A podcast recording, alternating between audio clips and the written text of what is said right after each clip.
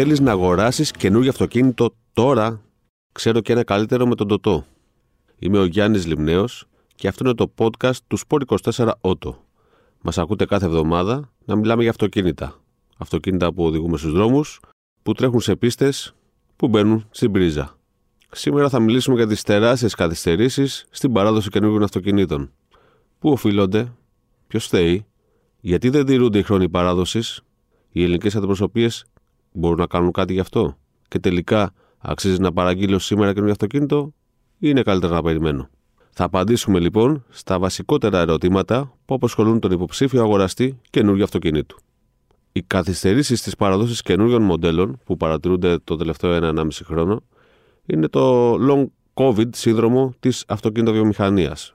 Ξεκίνησε με το COVID λόγω της έλλειψης των microchips και συνεχίζεται, εντείνεται θα έλεγα, με το πρόβλημα που υπάρχει λόγω του πολέμου στην Ουκρανία. Γιατί από εκεί οι περισσότερες αυτοκινητοβιομηχανίες προμηθεύονται υλικά για τις καλωδιώσεις των αυτοκινήτων.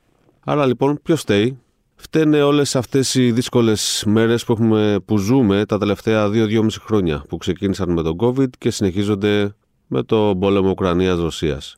Τι συμβαίνει, συμβαίνει το εξής. Αρχικά κλείναν εργοστάσια στην Κίνα, κυρίως, εκεί δηλαδή που παράγονται τα περισσότερα microchips που μπαίνουν σε αυτοκίνητα που οδηγούμε, και συνεχίζεται σήμερα με την έλλειψη σε καλώδια. Γιατί όμως χρειάζονται τα τσιπάκια στα αυτοκίνητα, τα σημερινά αυτοκίνητα είναι τόσο προηγμένα τεχνολογικά που τα πάντα, σχεδόν τα πάντα πάνω τους, μέσα τους, ελέγχονται από τσιπάκια. Ηλεκτρονικά συστήματα που αφορούν ε, τα συστήματα κίνησης, ο εγκέφαλος, τα ευρυδικά και τα ηλεκτρικά συστήματα κίνησης, αυτόματα κυβότια. Από τεχνολογίες που φροντίζουν για την ασφάλειά μας, αυτόματο φρενάρισμα, ESP, συστήματα που μας κρατούν στη λόρδα κυκλοφορίας και υπηρεσίες που φροντίζουν και τη συνδεσιμότητα. Όλοι θέλουμε στο καινούργιο μας αυτοκίνητο να υπάρχει μέσα μια μεγάλη οθόνη, στην οποία συνδέουμε το κινητό μας με Apple CarPlay, Android Auto κτλ. Όλα αυτά θέλουν τσιπάκια. Τσιπάκια δεν υπάρχουν γιατί τα εργοστάσια στην Κίνα κλείνανε, ανοίγανε, κλείνουν, ξανανοίγουν, γίνεται ένας μικρός χαμός. Και έχουμε φτάσει σήμερα να παραγγείλεις ένα καινούργιο αυτοκίνητο και να το παραλαμβάνεις μετά από 6, 8, 10, ακόμα και 18 μήνες. Κερδίζει κάποιος από αυτό; Η απάντηση είναι όχι. Ούτε το εργοστάσιο κερδίζει, ούτε η αντιπροσωπεία κερδίζει και φυσικά ούτε ο πελάτης. Ο πελάτης που έχει πάντα δίκιο και που να το βρει. Παρατηρείται λοιπόν το φαινόμενο να πηγαίνει κάποιος να παραγγείλει ένα καινούργιο αυτοκίνητο και να παίρνει επίσημο χρόνο παράδοσης σε 8-10 μήνες. Παρατηρείται επίσης αυτός ο αρχικός χρόνος, τον οποίο η αντιπροσωπεία έχει ανακοινώσει στον πελάτη της, τελικά να μην τηρείται. Ο πελάτης να ενημερώνεται στη διάρκεια ότι ξέρετε το αυτοκίνητο σας θα καθυστερήσει ακόμα δύο μήνες ή ακόμα τέσσερις μήνες. Γιατί γίνεται αυτό, Είναι πολύ απλό.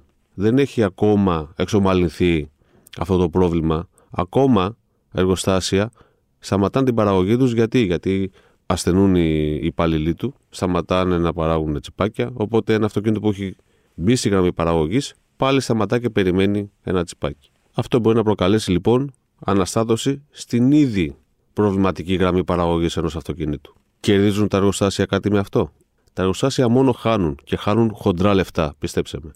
Γιατί έχουν φτιάξει ένα αυτοκίνητο, και αντί αυτό το αυτοκίνητο να το στείλουν με το καράβι και να έρθει και να το παραλάβει αυτός που το έχει αγοράσει, θα πρέπει να το κρατήσουν κάπου και να περιμένουν να βάλουν ένα, δύο, πέντε εξαρτήματα έτσι ώστε να ολοκληρωθεί η παραγωγή του. Το κρατάω κάπου ένα αυτοκίνητο σημαίνει ότι πρέπει να έχουν φροντίσει να έχουν επιπλέον χώρους να αποθηκεύσουν χιλιάδες αυτοκίνητα τα οποία δεν μπορούν να στείλουν στον τελικό αποδέκτη, στον καταναλωτή.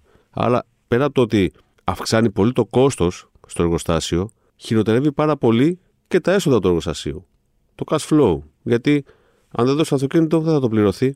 Από την άλλη, τι σημαίνει αυτό για τον πελάτη; Δεν μπορεί να κλείσει μια τιμή αγοράς. Πας να παραγγείλεις σήμερα ένα αυτοκίνητο και σου λένε το αυτοκίνητο σήμερα έχει 20.500 ευρώ. Αλλά όταν έρθει δεν ξέρω πόσο θα έχει. Σε 10 μήνες από σήμερα πάει να σε κλέψει αντιπροσωπεία; Όχι. Δυστυχώς δεν ισχύει κάτι τέτοιο γιατί θα ήταν πολύ εύκολο να το αντιμετωπίσουμε. Το πρόβλημα είναι ότι το εργοστάσιο όταν τελικά σου στείλει το αυτοκίνητο, τότε θα ορίσει και την τιμή στην οποία θα το πάρεις. Άσχετα αν εσύ το έχεις παραγγείλει 8, 10, 12 μήνες πριν, άσχετα αν έχεις δώσει προκαταβολή γι' αυτό. Υπάρχουν βέβαια ευτυχώς περιπτώσεις αντιπροσωπιών που απορροφούν αυτή την αύξηση. Δηλαδή που μπορούν να δεσμευτούν για την τιμή ενός αυτοκινήτου. Ψάξτε το. Ξέρω ότι το έκανε στο παρελθόν η Peugeot, ξέρω ότι το κάνει η Hyundai χωρίς να το φωνάζει. Υπάρχουν εταιρείες που το κάνουν αυτό. Ψάξτε το γιατί είναι, παίζει και αυτό μεγάλο ρόλο. Υπάρχει τρόπος να παραλάβετε νωρίτερα το καινούργιο σας αυτοκίνητο; Όχι. Από τη στιγμή που μπαίνει η παραγγελία, βγαίνει ένας αριθμός παραγγελίας και αυτός ο αριθμός σας ακολουθεί. Μάλιστα, υπάρχουν εργοστάσια που σου δίνουν τη δυνατότητα να παρακολουθήσεις τη διαδικασία, την πορεία του αυτοκινήτου στο εργοστάσιο, σε ποιο στάδιο βρίσκεται και πότε θα σου έρθει και θα μπορείς να το οδηγήσεις. Άρα λοιπόν, ποιος κερδίζει, κανένας. Όλοι είναι χαμένοι από αυτή την ιστορία. Αξίζει να παραγγείλεις σήμερα καινούργιο αυτοκίνητο ή είναι καλύτερα να περιμένεις να βελτιωθούν τα πράγματα; Η απάντηση είναι μονολεκτική. Σήμερα. Δεν υπάρχει περίπτωση να κερδίσεις περιμένοντας να παραγγείλεις το αυτοκίνητό σου αργότερα. Γιατί αυτό, αν ε, έχετε παρατηρήσει, οι τιμές συνεχώς αυξάνονται και αυξάνονται σημαντικά, δραματικά. Γιατί γίνεται αυτό, όπως είπαμε και πριν, τα εργοστάσια έχουν αυξήσει τα κόστη τους λόγω της έλλειψης των microchips, των καλωδίων, γιατί αποθηκεύουν τα αυτοκίνητα, έχουν πολύ χειρότερο cash flow. Όλο αυτό το κόστος κάπου πρέπει να μετακληθεί. Πού θα μετακληθεί, στη τιμή του αυτοκινήτου. Άρα λοιπόν τα αυτοκίνητα έχουν ακριβήνει πολύ και θα συνεχίζουν να ακριβένουν. Αν λοιπόν σκέφτεστε να αγοράσετε ένα καινούργιο αυτοκίνητο, μην το καθυστερείτε. Πηγαίνετε και παραγγείλτε τώρα το αυτοκίνητο που θέλετε, που σας βολεύει, που σας ενδιαφέρει, ακόμα και αν αυτό το αυτοκίνητο έρθει σε ένα χρόνο.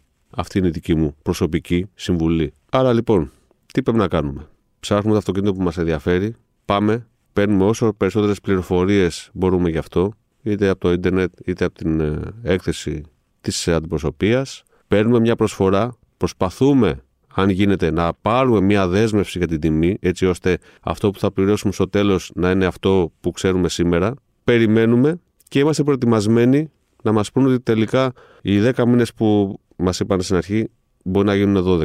Ναι, μπορεί να συμβεί. Υπάρχουν όμως και περιπτώσεις που κάποια εργοστάσια έχουν κλείσει ένα στόκ αυτοκινήτων, οπότε μπορούμε να συμβιβαστούμε με τον εξοπλισμό και να πάρουμε ένα αυτοκίνητο που έρχεται πολύ νωρίτερα. Αυτό είναι καθαρά δική μας απόφαση.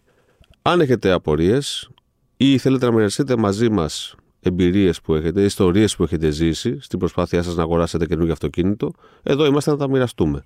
Ή στο glimneos 24media.gr είτε στο info 24gr απλά γράψτε την έδειξη αυτοκίνητο. Εμείς θα τα λέμε κάθε εβδομάδα μέσω Spotify, Google και Apple Podcast για αυτοκίνητα που οδηγούμε, που λαχταράμε και που θέλουμε να αγοράσουμε. Γεια σας.